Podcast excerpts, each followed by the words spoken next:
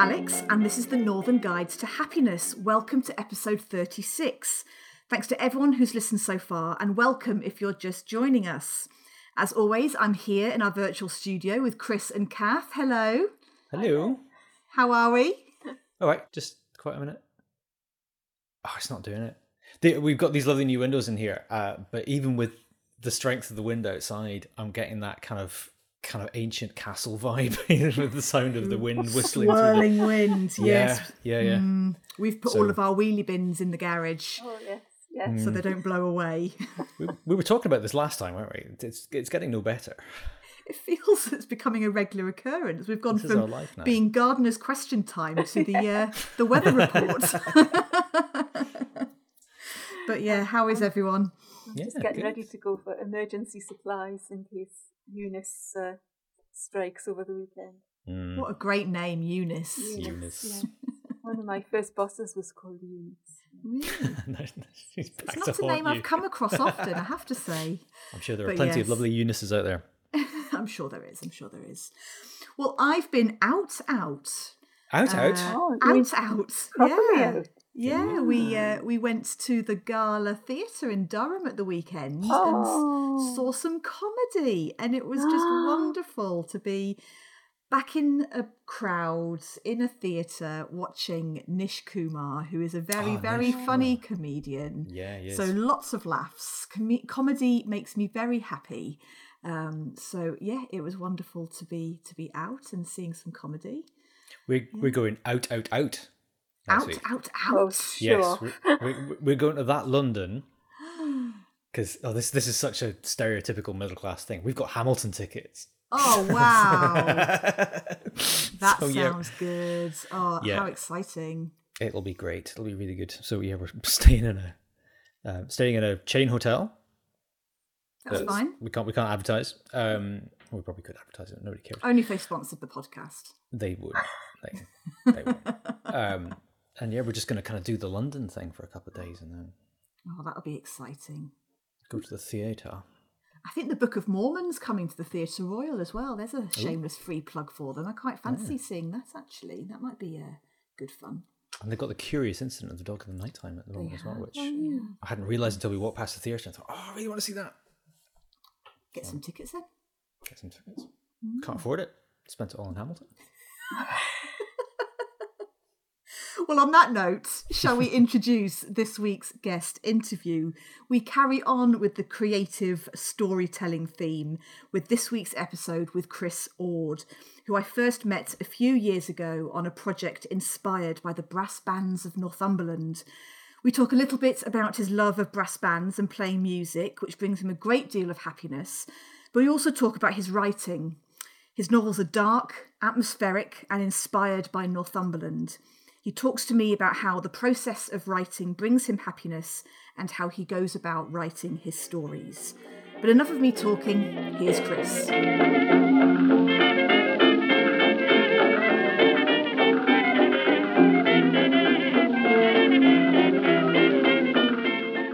So, Chris, a very warm welcome to the Northern Guide to Happiness. Uh, thank you for joining me. How are you feeling today?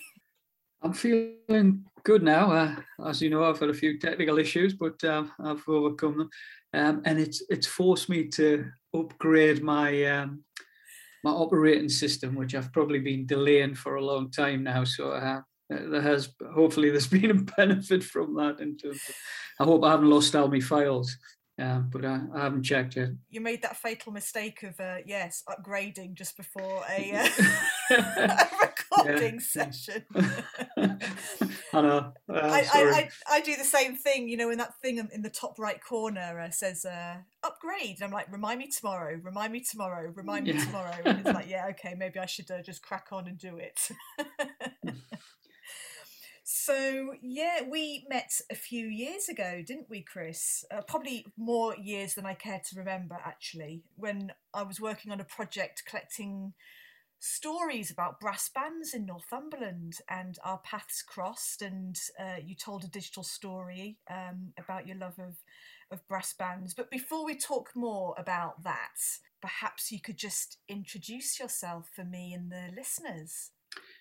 hello. um, yeah, I'm, I'm Chris Ord. Um, I live in North Tyneside, Whitley Bay at the moment. Well, Monkseaton, Whitley Bay, but um, I'm a Northumberland lad by birth. You can probably tell from the accent. I'm actually toning this down. Um, oh no, don't tone it down. no, you wouldn't. You wouldn't be able to understand us. I don't think if I, I got into my Pitmatic sort of style. I'm, I'm, I'm originally from Newbiggin by the Sea, up on the coast in in Northumberland, uh, and I um, I moved away. Um, I went to university, did some traveling, taught abroad. Uh, you know, I've uh, I've had a fairly nomadic lifestyle and then came back about 17 years ago, 18 years ago. Got four kids, married, married my childhood sweetheart. And we met at school in Northumberland and we're still together. So there's a source of happiness. and um, still. And um, yeah, so I'm, I'm a, I mean, in, in terms of mainstream work, I've done lots of things. I've been a teacher, university like, uh, lecturer, researcher. Um, I worked in education policy for a lot of years, um, and then moved to the council. was a was a contract manager, and I've recently um, been a contract manager with youth projects, uh, the Na- uh, National Citizen Service, um, and then. But I also am a writer.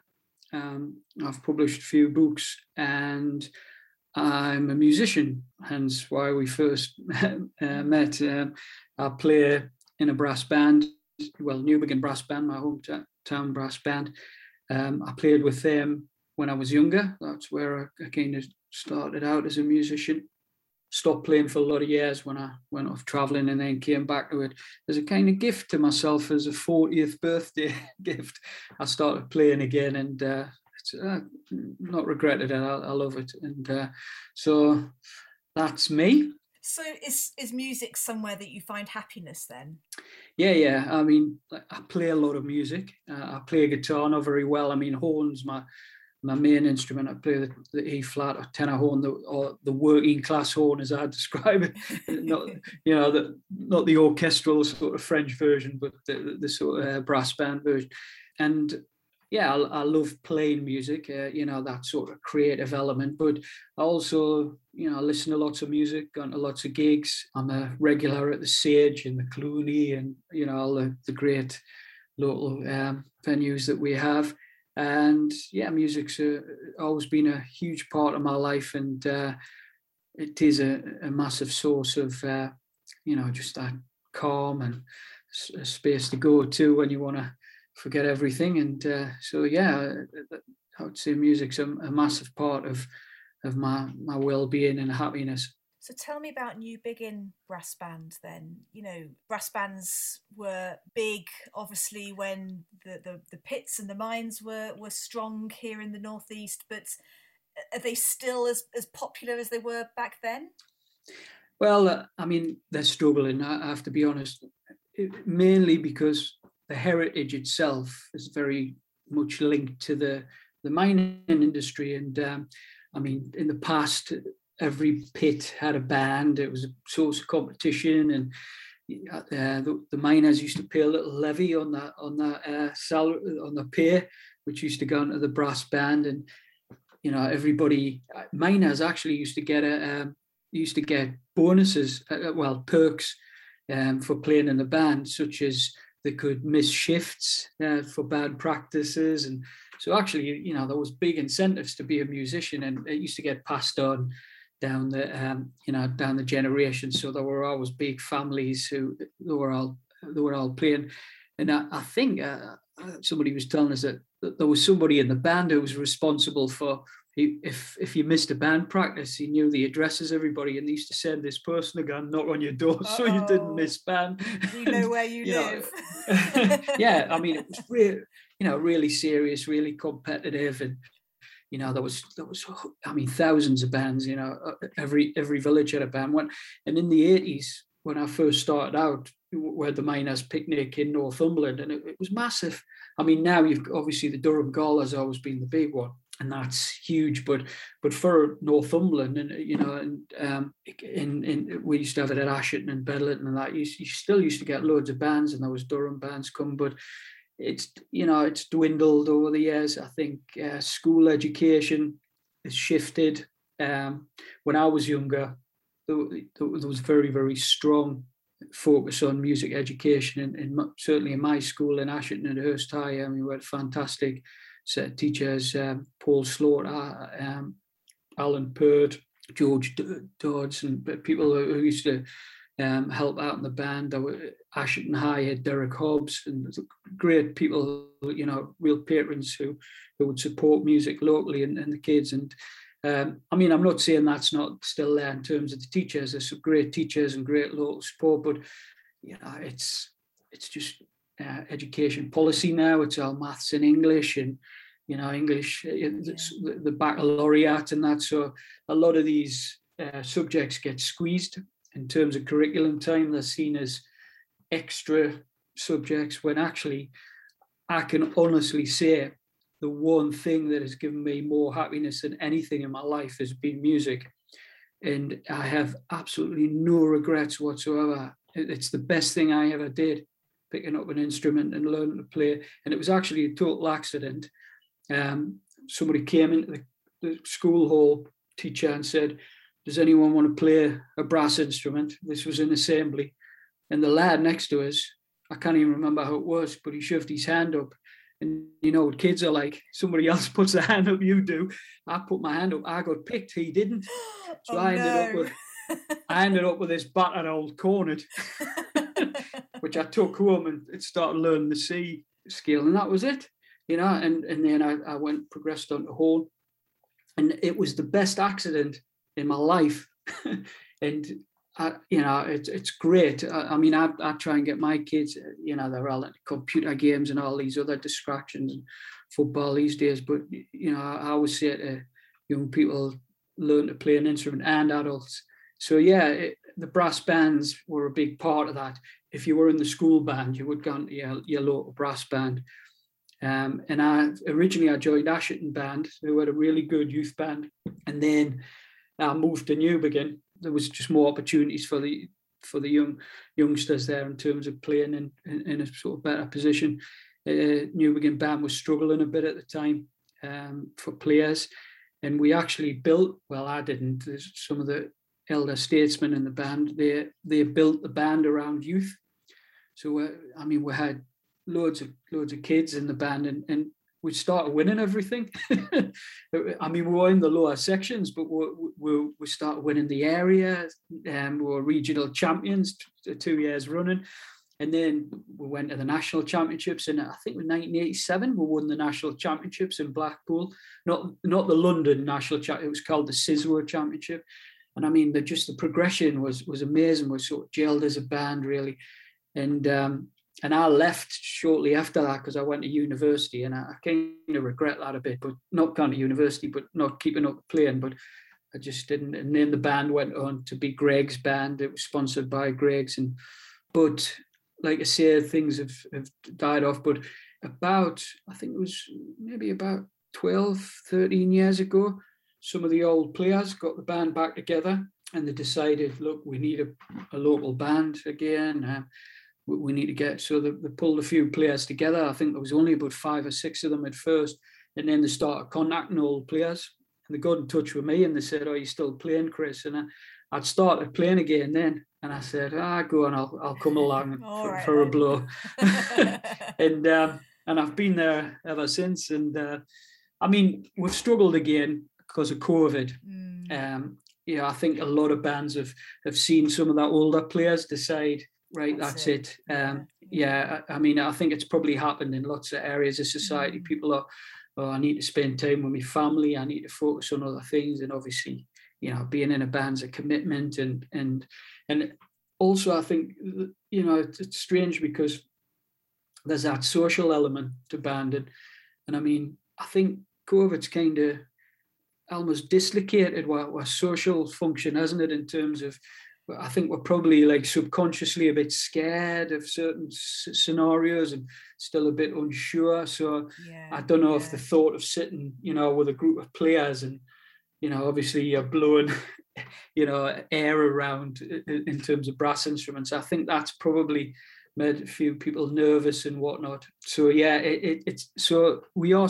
trying to get players. So if anyone hears this and plays an instrument, wants to join the yeah, band, give, give, it a plug. give it a plug. Go for it. Yeah, absolutely. yeah, get, get in touch with me.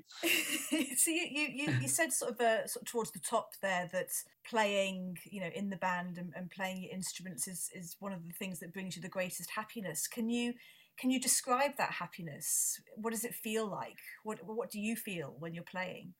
Well, I play a lot at home, and it's kind of it's just me time. I get a lot of uh, happiness from being alone, actually, and I know that sounds a bit odd um, in a way, but um, I think it's just as you get older, you, you learn how your brain's wired and and what works for you and what doesn't. And I'm quite a solitary person. It's it's not that I'm not sociable. I mean, when I'm with people, yeah, I'm a laugh and I, I have a joke and all that. I can, but I find it quite exhausting um, at times, and I get sort of mentally tired. So I often try and do things which are more just me and, and solitary, and, and I find that kind of time. Whereas in, when I play at home, it's just this opportunity to go away for an hour or whatever, and you know just concentrate. I'm in, and I'm in this space, this head space, and I, I just find anything that's creative. I mean, without getting too philosophical, I think it's what differentiates us from as humans, isn't it? From mm. from other animals, we're, we're a creative uh, creature, and I, I, um, to me, music is a is a key part of of how I express myself create, creatively. And it, it, you know, you don't have to be brilliant at it. I mean, I'm a half decent horn player. I'm not the best in the world by any means, you know, but I, I can hold a tune and and, I, and play a few notes, and, and that's all you need.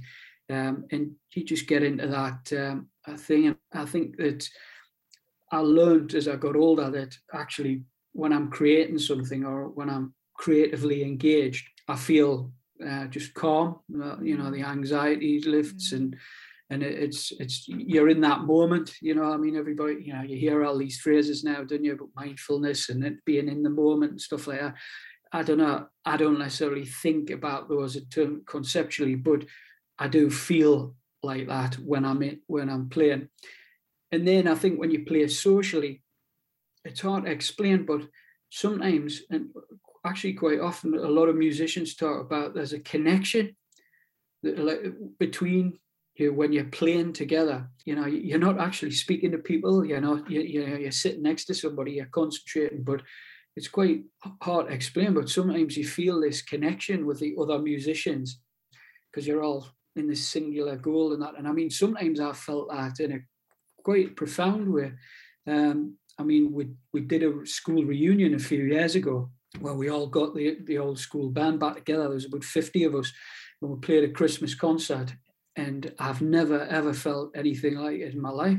It was just the the act. The, I mean, obviously there was the buzz of well being back together and stuff like that. But I think there was just an energy there because we were all so excited about this reunion and, and, and we just put our hearts and souls in it. And, and I mean, you just kind of sometimes it lifts the music to a, a, kind of different level. And I think the audience felt it we all felt it and it was just it, was amazing. And I, I think you, sometimes when I go into gigs I see that with the musicians on the stage. Sometimes I feel it you know the you know a musician can connect with the audience in a way that somebody else can't I mean to me that's often the thing I look for in a gig. It's not necessarily the sound quality or the whether the singer's the best singer in the world. I mean, I've seen some folk singers who, you know, not technically the greatest vocalists in the world, good guitar players and lovely music, you know, brilliant music, but but actually they can do something with their voice and, and the, the way that they connect with people through the words, which is actually, you know, a, a, lot better than you know the histrionics that you sometimes hear. I mean, obviously there's a technical gift to that, and it's it's wonderful to hear. And but um, I like the it's that's what I'm kind of seeking when I go into a gig, gig and um, you know you don't always get it, but um, I think often you sometimes you can come away from a gig and you felt that and you think, wow, know, it's it's amazing, and and um, and actually sometimes I've I've paid a tenner for gigs and felt that before, and paid a hundred for other gigs and felt nothing. So it doesn't it doesn't always equate to commercial value either.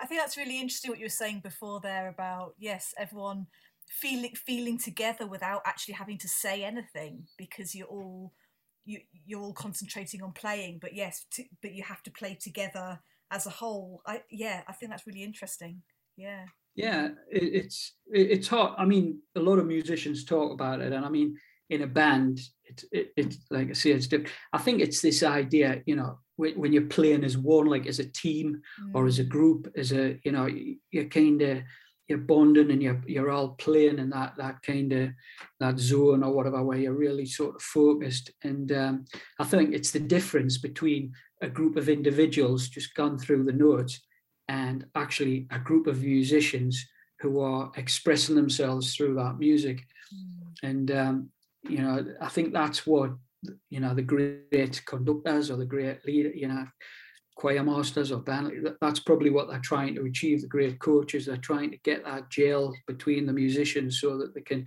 can give that level of.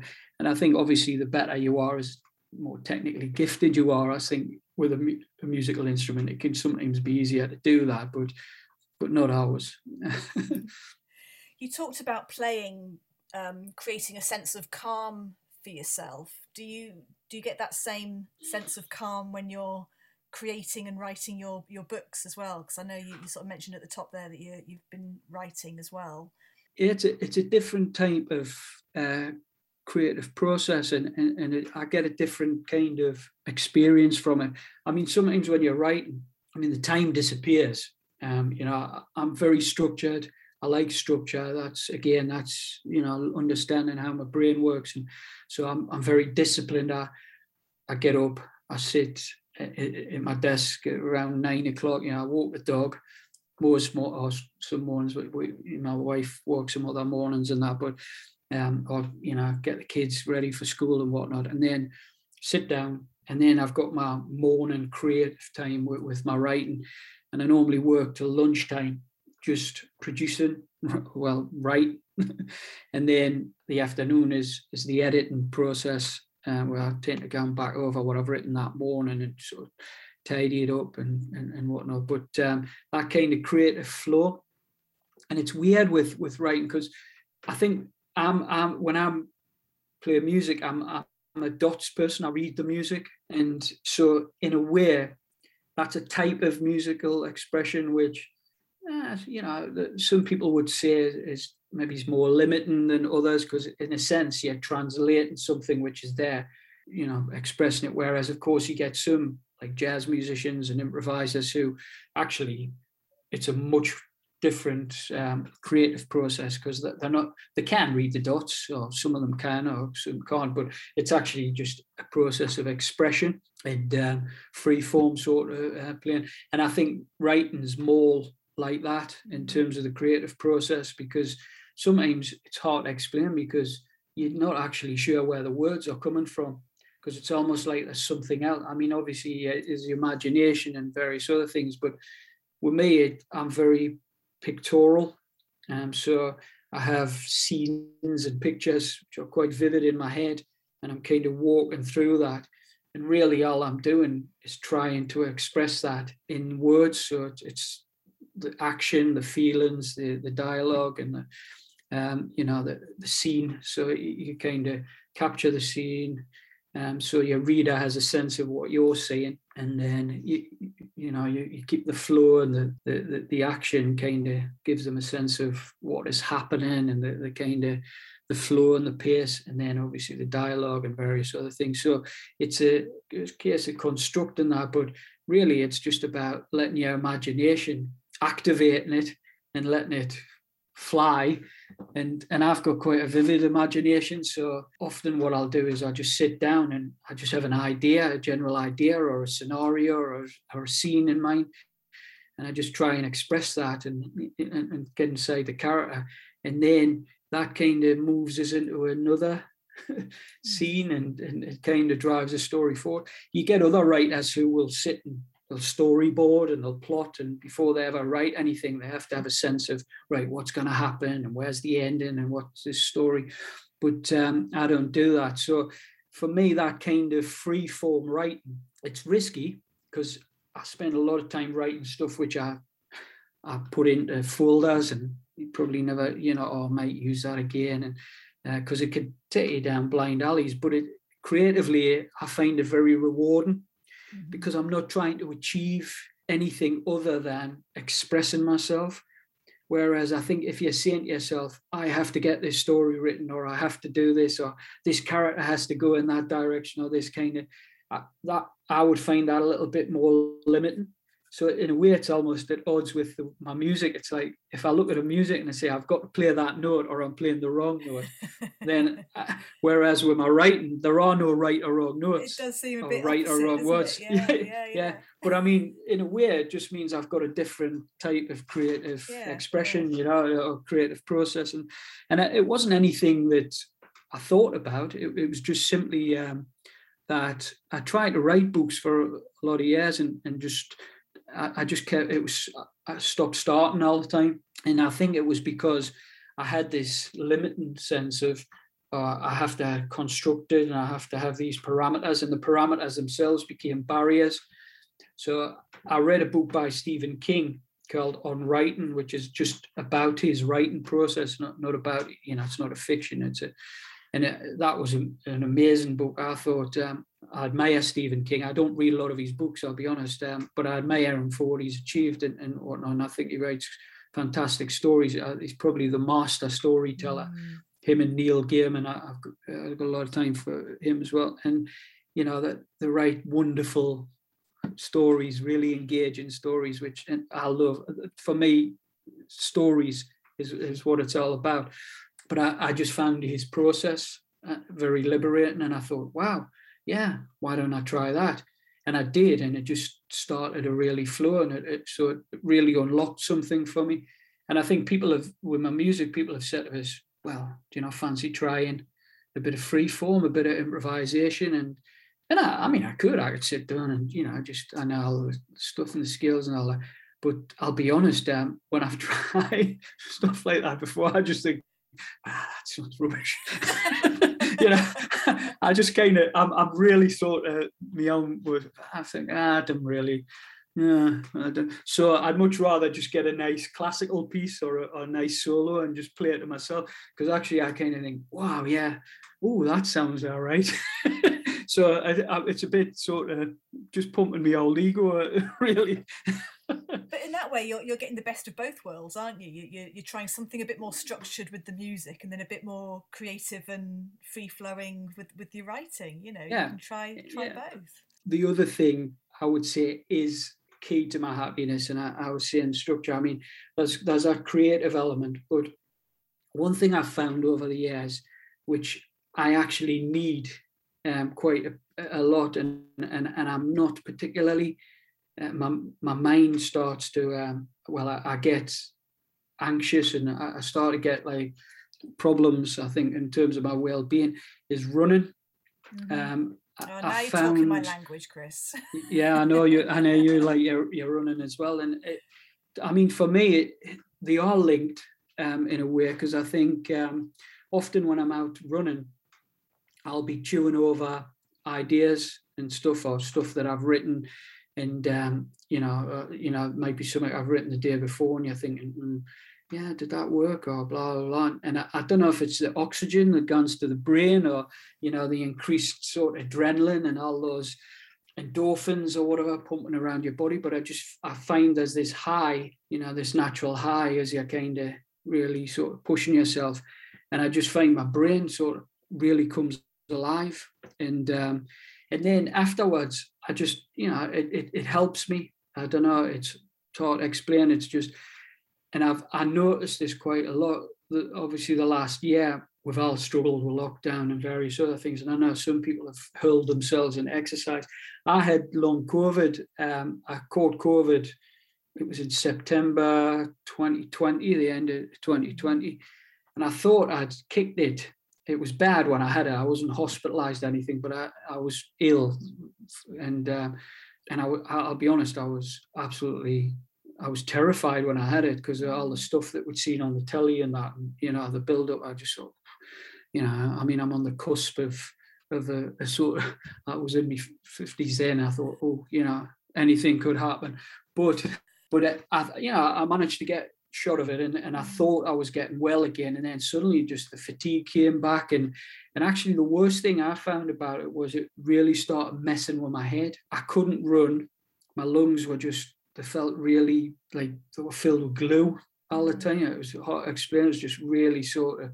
And so when I was running, I was just, uh, it was like I was running with sandbags tied to my legs, and I just felt, uh, you know, and I felt really down in there. My head started getting, by way of contrast, that I mean, looking back on it, it was actually perversely a good experience for us, a bad experience in a way, but because it, it actually gave us a sense of the things that mean a lot to us mm-hmm. and a better sense of that perspective and things that are taken for granted. Maybe that's true of all of us in lockdown as well. I know people are talking about that, but it just it made us realize how you know important my family time is. You know the things I love, my music, my, my, my, my writing and stuff, and that focusing on that, and that if I don't have some form of running in my life, I say running, walking, running, you know, as well. But actually, running's quite a big part of people. I've got a bike, and people say, "Oh, well, can you not go on cycling?" But I'm just not a good enough cyclist to kind of get this, and I don't get the same high from cycling. I know a lot of people who do because they're good at it, but I'm not. I'm not a very good runner actually, but because I'm bad, I get a high just from running relatively. I, I, I, could run long distances actually, but um, I never run them particularly fast. But I was quite a, I was quite a resilient, durable runner. But um, it's better I, than just and, sitting and, on the sofa, though. You know, no matter. Yeah. You know, as long as you're getting out, that's the important thing. Yeah, I mean, you set your own goals. You, yeah. you, there's no, you know, I mean, I used to when I was younger, I used to think I was running really quick times, and then I thought oh my god no i'm not because there's always somebody so really it's not about that it's just about you know being you know so yeah um so i would say yeah running music and writing there three and and I, there's the givens you know the family you know all that kind of you know yeah, obviously yeah yeah the family. Yeah. Yeah I just just get that one in in case any just, of them are listening. Case, yeah, yeah. yeah. We'll, we'll, we'll, not edit that bit out. yeah, of course. They, go without saying, don't yeah, they? so I was going to ask this question about your writing, actually, but I suppose maybe it's um, maybe it's applicable to, to, to the, the, the things you've, you've mentioned already. But where do you find happiness in your writing, in your music? Is it is it in the process itself? Or you know is it the achievement of you know the end product you know the finished book the finished performance the finished running event whatever it may be? Or you know is it in the people's reactions to, to whatever it is that you've produced or is it something completely different or, or all of those things? That was a big question. Sorry. No no i, I think no it's, it's a good one. Because I, I, I think the process itself is fantastic for me. I, I mean I, don't get frustrated by it. I love puzzles. I love, I, I like patterns. I see things in, in, in, patterns a lot. And, you know, I, I, I, play with Rubik's Cubes and stuff like that. You know, that's the way my mind sort of works. So actually, to me, writing a book is, is just like, it's, a, it's a, just a problem solving exercise in that regard, in that, you know, there's a structure, there's a, you know, there's a format and, you know, and, and you can create that. I mean, there's certain parameters and certain expectations, but you can play around with it. I mean, you know, look at James Joyce. He just threw the rule book out the window and said, "All right, I'll I'll do whatever I want." And not that I would do that, or even aspire to be that great, you know. But you get, you know, you get people who come along and just uh, rewrite the rules. So to some extent, you can play around with it in terms of your own structures. But so yeah, the process, it's you know, it's hard, but it's just you've got to get yourself every day, just chip away. I, I write, I have a word count spreadsheet. I put my word count, what I've written, and you just gradually, it's it's a bit like, you know, somebody said to us a few years ago, um, when you're climbing Everest, you don't climb the mountain, you yeah. climb the base camp one, base camp two, and you get to base camp one, and that is the achievement in itself. And then you get you, that spurs you on to base camp two. And is a philosophical exercise. That's something you can apply to everything you do, every task. And I, am the same with writing. It's like I don't look at the the whole. I look mm. at right. I'm going to write one chapter, or I'm going to write two thousand words, or I'm going to. And gradually, you get to the end of that process, and you've got a draft. Now that draft is invariably poor because essentially we have first draft. You're just getting ideas down, structure, and you know it depends. I mean, um, I'd probably see my first drafts are more refined than some other writers I've spoken to, mainly because I have this write in the morning, edit, write, re-edit, re, you know, and stuff like this. I, I nicked it from Anthony Burgess. So I was reading about him, how he does it. And then at the end, you've got that achievement. You've gone through all the other process edit and very so then you get it, you release. Now, the final part, I suppose, output, which to me, the process is the key thing that I get Yeah. the most pleasure from, the most happiness. The output's the risky bit because I think, you know, you never ever know how other people are going to react. I mean, you've just got to write the best story that you can at, at any given moment. You know, I mean that you know that at some point you're going to write a better story, or you know, you'll. Get, but you've you've got to trust yourself that at this given time, I this is the best that I can be, and this is what I produce. And then at some point, you've got to kind of trust yourself and let go of that. Now, when the readers get it, they you don't know how they're going to react. They they give it a different uh, sense of life. They breathe new life in it. They, they'll read it from a whole different sense of perspectives and prejudices and, and life experiences. So actually, their interpretation of that book is, is very different, probably from what you intended. But that doesn't matter. What they read is, and some people will react in a way which may not necessarily be how you want, and um, and you know you uh, you get people who say, "Oh, yeah, I don't like that," or blah blah blah. And I'll be honest, I don't write happy books. Um, you know, I mean, it's weird. I I like the process, but um, you know, I'm uh, there's not not a lot of joy in my books. I'm telling you, no, in the sense that you know I write quite quite challenging subjects and and um, you know, I've I like to write different things. I've written a couple of dystopian novels and. I've written a historical novel which was based on a musical project that I was part of a story that I, I discovered about a family. My latest one is actually based on um, folk story, local folk stories Mm-hmm. And folk songs. And it was inspired by a, it was actually inspired by a gig that I went to and um, and a folk, a Northumbrian folk song that I heard. And I thought, wow, it was called Tam Lin, um, which Fairport Convention did the original version of, well, not original, they did the most probably well-known version on Liege & Lief, um, which is quite a rocky, ver- like folk rock sort of version, electric.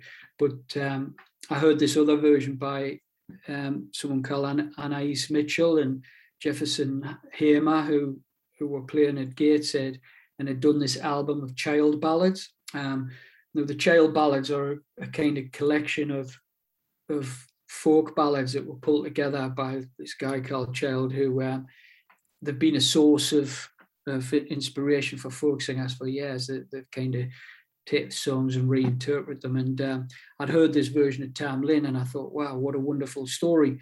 And I'd had this other idea about something I'd read about a, um, a child killer, which, but it kind of got me thinking.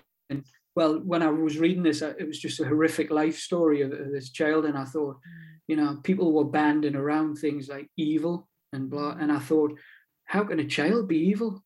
You know, how, surely. And then when I read about what their life had been horrendous, you know, and really it was their family and the people around them and society that had failed them and let them down. I thought, and so I had this idea of exploring the nature of of motivation and and eh, you know what would drive a child to to certain things and, and, and you know and, and, various other and and the idea was to kind of weave imagination and folk and music into this kind of harsh reality and kind of create something which was played around with the reader's sense of is this in their mind or is it really happening or is this all just our, their imagination um, and I thought that would be quite an interesting so I had a go at that.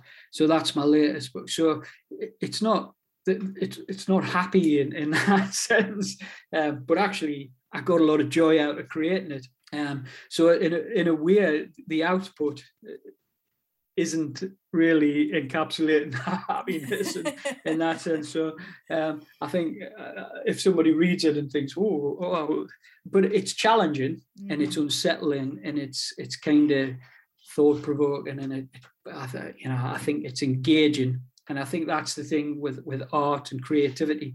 Something you know, we're not all here to we're here to entertain, you know, but there's different types of entertainment, isn't there? I mean, not all entertainment's about, you know, making people laugh or cry, or you know, some of it's about disturbing people or unsettling them, or you know, making them feel a little bit scared, or um, um, and I, I probably I probably a little lean a little bit more to that darker side of stuff in my writing. That's interesting because because back uh, when when we um, started this current season of, of episodes, uh, we interviewed Michael Cunliffe, who um, finds happiness in dark art. So oh, you know, so I guess a similar similar to what you're saying there that actually that the process of producing the art brings him great joy and and contentment, but actually, as you're saying, the end product is quite dark. Um, yeah. You know, the subject matter it's not you know roses and smiley faces it's uh, you know quite quite different um, so it's interesting that you're saying that about your your writing actually yeah. as well and i think it's contrast isn't it i mean you know if we were if we were happy all the time would we still feel happy because mm-hmm. happy would then become the norm i mean it's it's a you know it's you need you need the light and the shade, don't you? And the, the, the dark and the light, you know, you need the contrast. And so, so I mean, it's like I was saying about last year. Yeah, I have me moments like everybody where I, I, I wouldn't say I suffer from depression or anything like that. You know, I mean, I know people use that word probably too lightly these days, and, and it's it's a serious issue that, you know, I think we're probably beginning to take a lot more seriously as, as a society and, and, and people and, and become more sensitive to, to these issues. I wouldn't dilute anybody's experiences by saying I've experienced that at any great extent. But last year, I would say I probably was depressed, mm. and and because of this this like I say the, this recovery thing and this long COVID, and it was it really forced me into a place where, you know, coming out of it, the contrast is has been that maybe I see more light mm. now.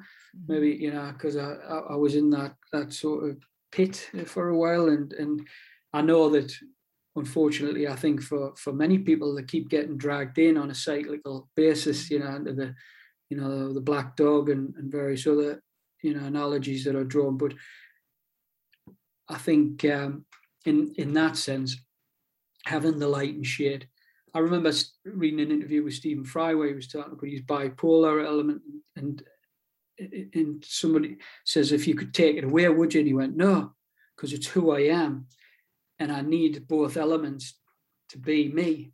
It's, it's, I under, and I found that really interesting because I thought, well, you know, he's come to accept that this is a part of his makeup, and and actually, you know, it, it's just you know that coming to terms with that and self-awareness and self-knowledge and understanding that and how to manage it and is, is probably more important than trying to be something that you're not. So on that note then is happiness you know you've mentioned there depression the long covid experiencing the, the light and the dark you know is happiness something that you think much about or are you know or, or are you aware of it? Is it something that you work on? Yeah i would I mean, it's a difficult thing to concept uh, conceptualize because I think it's relative, isn't it, in, in, some respects? And I think we can have different. I mean, sometimes I have, I, suppose everybody does. I have moments of extreme elation where you know you're in particular, and you cannot expect to experience that constantly um, in in life. And, and so, I mean, sometimes I suppose maybe happiness is just more about not having the darkness and mm. not having being in that but being conscious of being in the moment you know i know a lot of there's a lot of literature now isn't there about self-help and well-being uh, which focuses on that and i'll use you know scandinavian concepts coming in it used to be it used to be all the Buddhist stuff, and now it seems to be like, is it Hygge and, and, and, bits and bobs? I don't know how to pronounce it. and and you know and, and, you read about it and you think yeah you, you think oh um what, what's all this? But yeah i mean whatever floats your boat. I mean i'm not i'm not gonna knock these things. I mean people there's many paths to the same to the same um, goal isn't there? But to me I, I suppose yeah it's something that I lose sight of at times, and I think we all do. And I think you're just kind of ticking along, and and then maybe something comes along that kicks you or reminds you. And I'm I'm, I'm trying to take some positives out of the last couple of years, even though people aren't particularly positive about it and sort of looking back. But I think if we reflect on it, and we could probably say, well, it has helped we understand the things that mean more to us and and we spend maybe we spend a bit more time on it. I've always talked about this this um, the tension or, or, the I don't know the continuum. You, you've kind of got creativity and consumerism, you know, or consume. You know, we we have got a, a very strong um, impulse in our world and bombarded with this idea of buying things and that you know that's the means to happiness and, and experience you, you, experience happiness through consumption when actually i've learned that that hasn't really brought me a lot of happiness in my life actually it's when i'm creating things and it's when i even you know even if they're not stuff that makes money in fact mm. i could say i've made less than 100 quid probably as a musician in my life i don't get paid for this I, you know and I probably get more joy from it because of that. Most professional musicians are now pretty miserable because they, they didn't make any money and, and the struggle, you know. Um, whereas I haven't got that pressure and and I'm the same with writing. I don't make a lot of money out of writing. Yeah, uh, yeah, they are right at times, you know, peaks and troughs, and you know, you release a book and you, you kind of, I mean, a couple of my books have done well, and, and but it's never. I'm not one of these lucky ones who's got enough money to sustain a lifestyle out of it. Very few writers ever achieve that. Um, so I never set that as my goal. I kind of think, well, you know, if if you you know cling to that consumerist thing. And I, think well I focus on the things that I enjoy the process the, the, the achievement the, the, the puzzle the, the you know the um the creative element like like I say. And wherever that takes us great. I'm not obsessed with the um, how many books I sell or how much money I make or whether I'm top of the charts or whether you know some people like that. Maybe yeah you say whatever floats your boat it's great. Yeah I think it would be nice to reach a point where I could sustain a living as a creative person but I don't know many people who ever reach that point. So my view is I kind of just I look for the opportunities you know do a bit of mainstream work you know that funds my my free time. I, I mean, time, I would say, is my key thing of value, my key mm-hmm. currency of value, in the sense that um, if somebody came to me and said, Right, Chris, I'm going to give you 50 grand, or I'll give you the next five years of your life to just write a book. I would take the five year or, or the next year of your life, shall we say, five. I would take the year of my life. I, would say, oh, you keep the 50 grand because um, to me it's that I know will make us more more happy. So and it's coming to that understanding, that kind of of and, and not being scared to do it. I mean, I've I've taken a lot of risks in recent years. I've given up jobs. I've you know I've given up lucrative contracts, and I've done things that I've enjoyed, enjoy, been enjoying.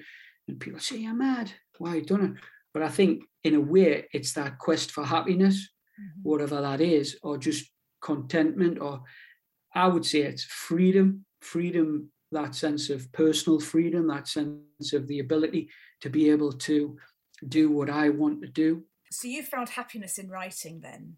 How can, mm-hmm. you know, what, what are your sort of hints, tips, advice to somebody who is wanting to get into writing but perhaps hasn't hasn't taken the plunge or, or doesn't know where to start what what would you suggest to them i think a lot of people I read somewhere that it's number one in terms of people's life goals.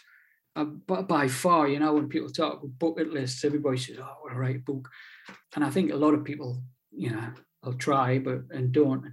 I mean, I'd just you know, gone for it. You at the end of the day, don't think about the output. Don't think about the you know whether it's successful or whether it you know it's a bestseller or whether it even gets published. Think about what that story is that you've got inside you, and we all have a story.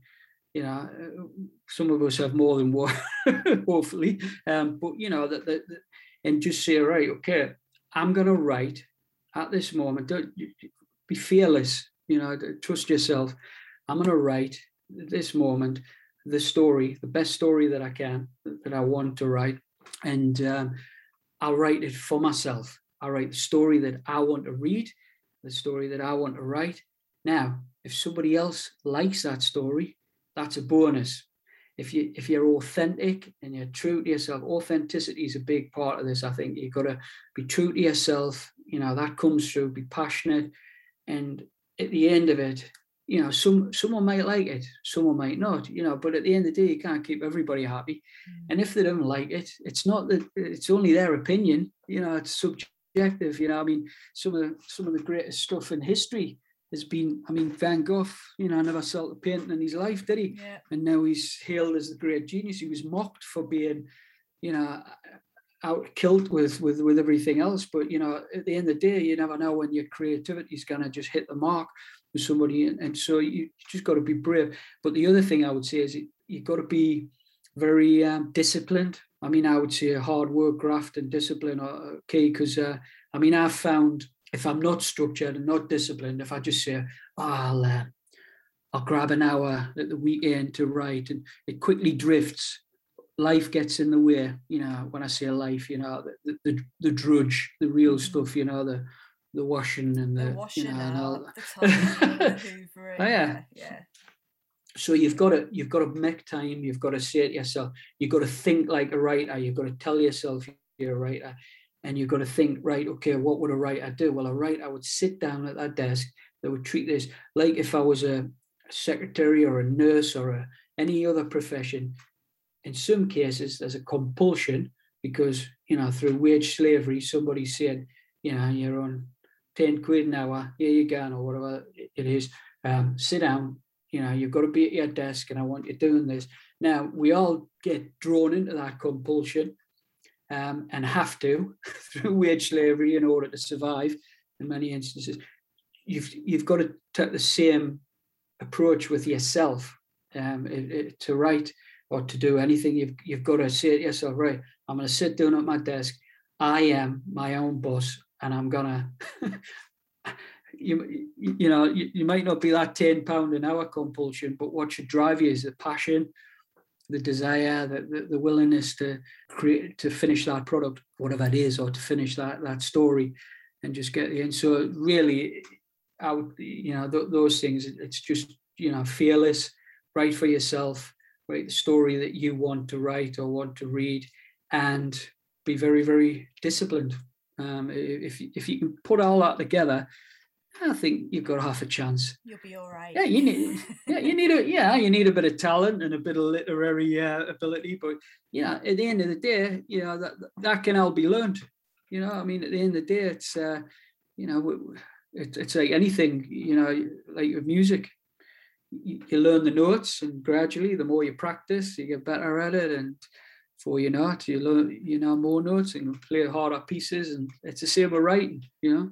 Fabulous. Thank you very much, Chris. Where can people find out more about your work, about Newbiggin Brass Band, if anybody wants to join the band? Well, Facebook, the band's called JS Newbiggin. That's J A Y A S S Newbiggin Brass Band. They've got a Facebook page, they've got a web website. Um, I mean, you can contact me as well. I'm on Facebook, and obviously, I, I would put you in touch with the band if you're interested. Now, similarly, with writing, I've got a personal page on Facebook where I, I goon about and, and, and talk rubbish. Um, and then I have a, an author page where I try and pretend I'm really professional and, and, and, don't say anything too controversial. Um, I like the you know, personal Facebook page. yeah, I just yeah, I talk about my writing and, and stuff like that. You know, I do try and keep the you know. So I've got my author page where I talk about my writing solely and a bit about my music and influences. But yeah, and I've got that, and, and I'm on Twitter, the U at the Ooblet, and I'm on Instagram. I can't remember what I'm called on Instagram and stuff. Um, but Facebook's probably the best place. Yeah, Chris Ord, um, ORD, which actually it, it means word in in uh, Norwegian or Swedish or something. So yeah, uh, my no. surname actually. Yeah, so there is a, a little. Uh, it was meant maybe I was destined. Absolutely. yeah. What's the, what's the name? For the, what's the word for people who have a surname that's the same as the, the job that they do? There's a word for it. I'm gonna have to find. Oh, I'd, uh, ah, yeah, I don't know that. out. I should. But Oh, somebody, somebody for will the chase or something. sure. Yeah, absolutely. Susie, Susie Dent'll know on yeah, Twitter. Susie will know. Absolutely. Well, Yeah. thank you so much, Chris. It's been an absolute pleasure talking to you about your your love of music, your love of writing, and running, of course. Haha. But thank you very much for your time today. No, thank you. It's been a pleasure, and uh, good luck with all that you do. I love your stuff, and uh, just just keep uh, keep doing it and entertaining us. It's, uh, Oh, we'll try. uh, we'll try. that- yeah, hope to uh, speak to you again soon. Absolutely. Thanks.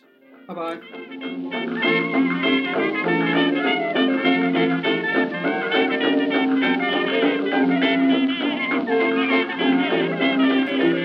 Was Chris. What do people think? That was lovely. It was great, wasn't it? Mhm. Yeah. Um, I listened to this straight after I'd been part of your workshop Yep, yep, last night. and Mm. all of the things that she'd been talking about at a relatively academic level or a very considered level. He said exactly the same thing in an increasingly beautiful Northumbrian accent. yes. oh, it, it came out. It was it was absolutely superb, and the fact that he played it in the brass band really echoed with me some previous work that, that we've been involved with. And a couple of years ago, we were very lucky to be involved in the Durham Miners Gala, actually marching in the Dur- Durham Miners Gala, and we had a Northumbria, a Northumbrian banner, and we weren't quite sure what our reception would be, but we went to a couple of events, planning events, and we were so warmly welcomed by all the, the Durham miners down there. And on the day, we're being hosted by the Backworth Colliery Band, who we had planned to walk behind with our banner, but in the best laid traditions of things not quite going right on the day, we, we got distanced from Backworth Colliery Band and were left orphaned. Our banner and our crowd was left ah. orphaned until the wonderful, wonderful Easington Colliery Band adopted us for the day, and we walked behind them. Fabulous. And I haven't got a mining background, but I've never felt so much pride and musicians listening to this Mm. and just knowing exactly what it is that gets them at that point. So it, it was just wonderful. I had a lovely night last night. Great, glad to hear it. All, all caused by the Happiness podcast. So that's great. Absolutely. Yeah, I really um, appreciated what he was saying about we're, we're together. There's that connection without actually having to say anything. Mm. You're you're all there for that same common purpose. You're you're sitting next to somebody, but you're not talking to them. You're just playing, um, which I thought was really moving. Yeah, thank you, Kath. What about you, Chris? Well, yeah, strangely, like like Kath, it sort of brought up all sort of emotional connections with um, brass bands, sound of brass bands. Because uh, my wife and I, our first house that we bought um, was down in South Yorkshire, in a little village called Treeton, um, which is just over the hill from Orgreave.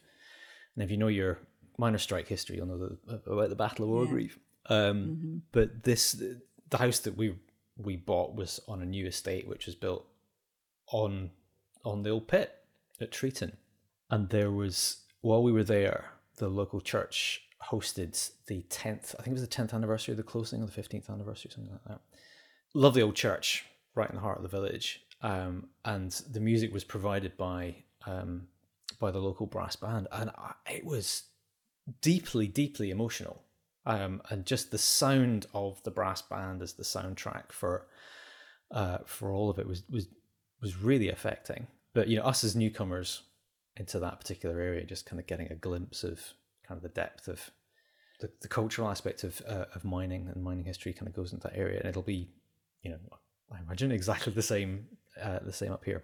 Y- y- You mentioned that thing about um, connection Alex was something that really got me because that's something I've kind of felt for a while. Because I think, like Chris, you're saying sort of quite an introverted character, and that's kind of the same for me. I mean, I'm, I'm surrounded by musical instruments in, in the room that I'm recording this at the moment.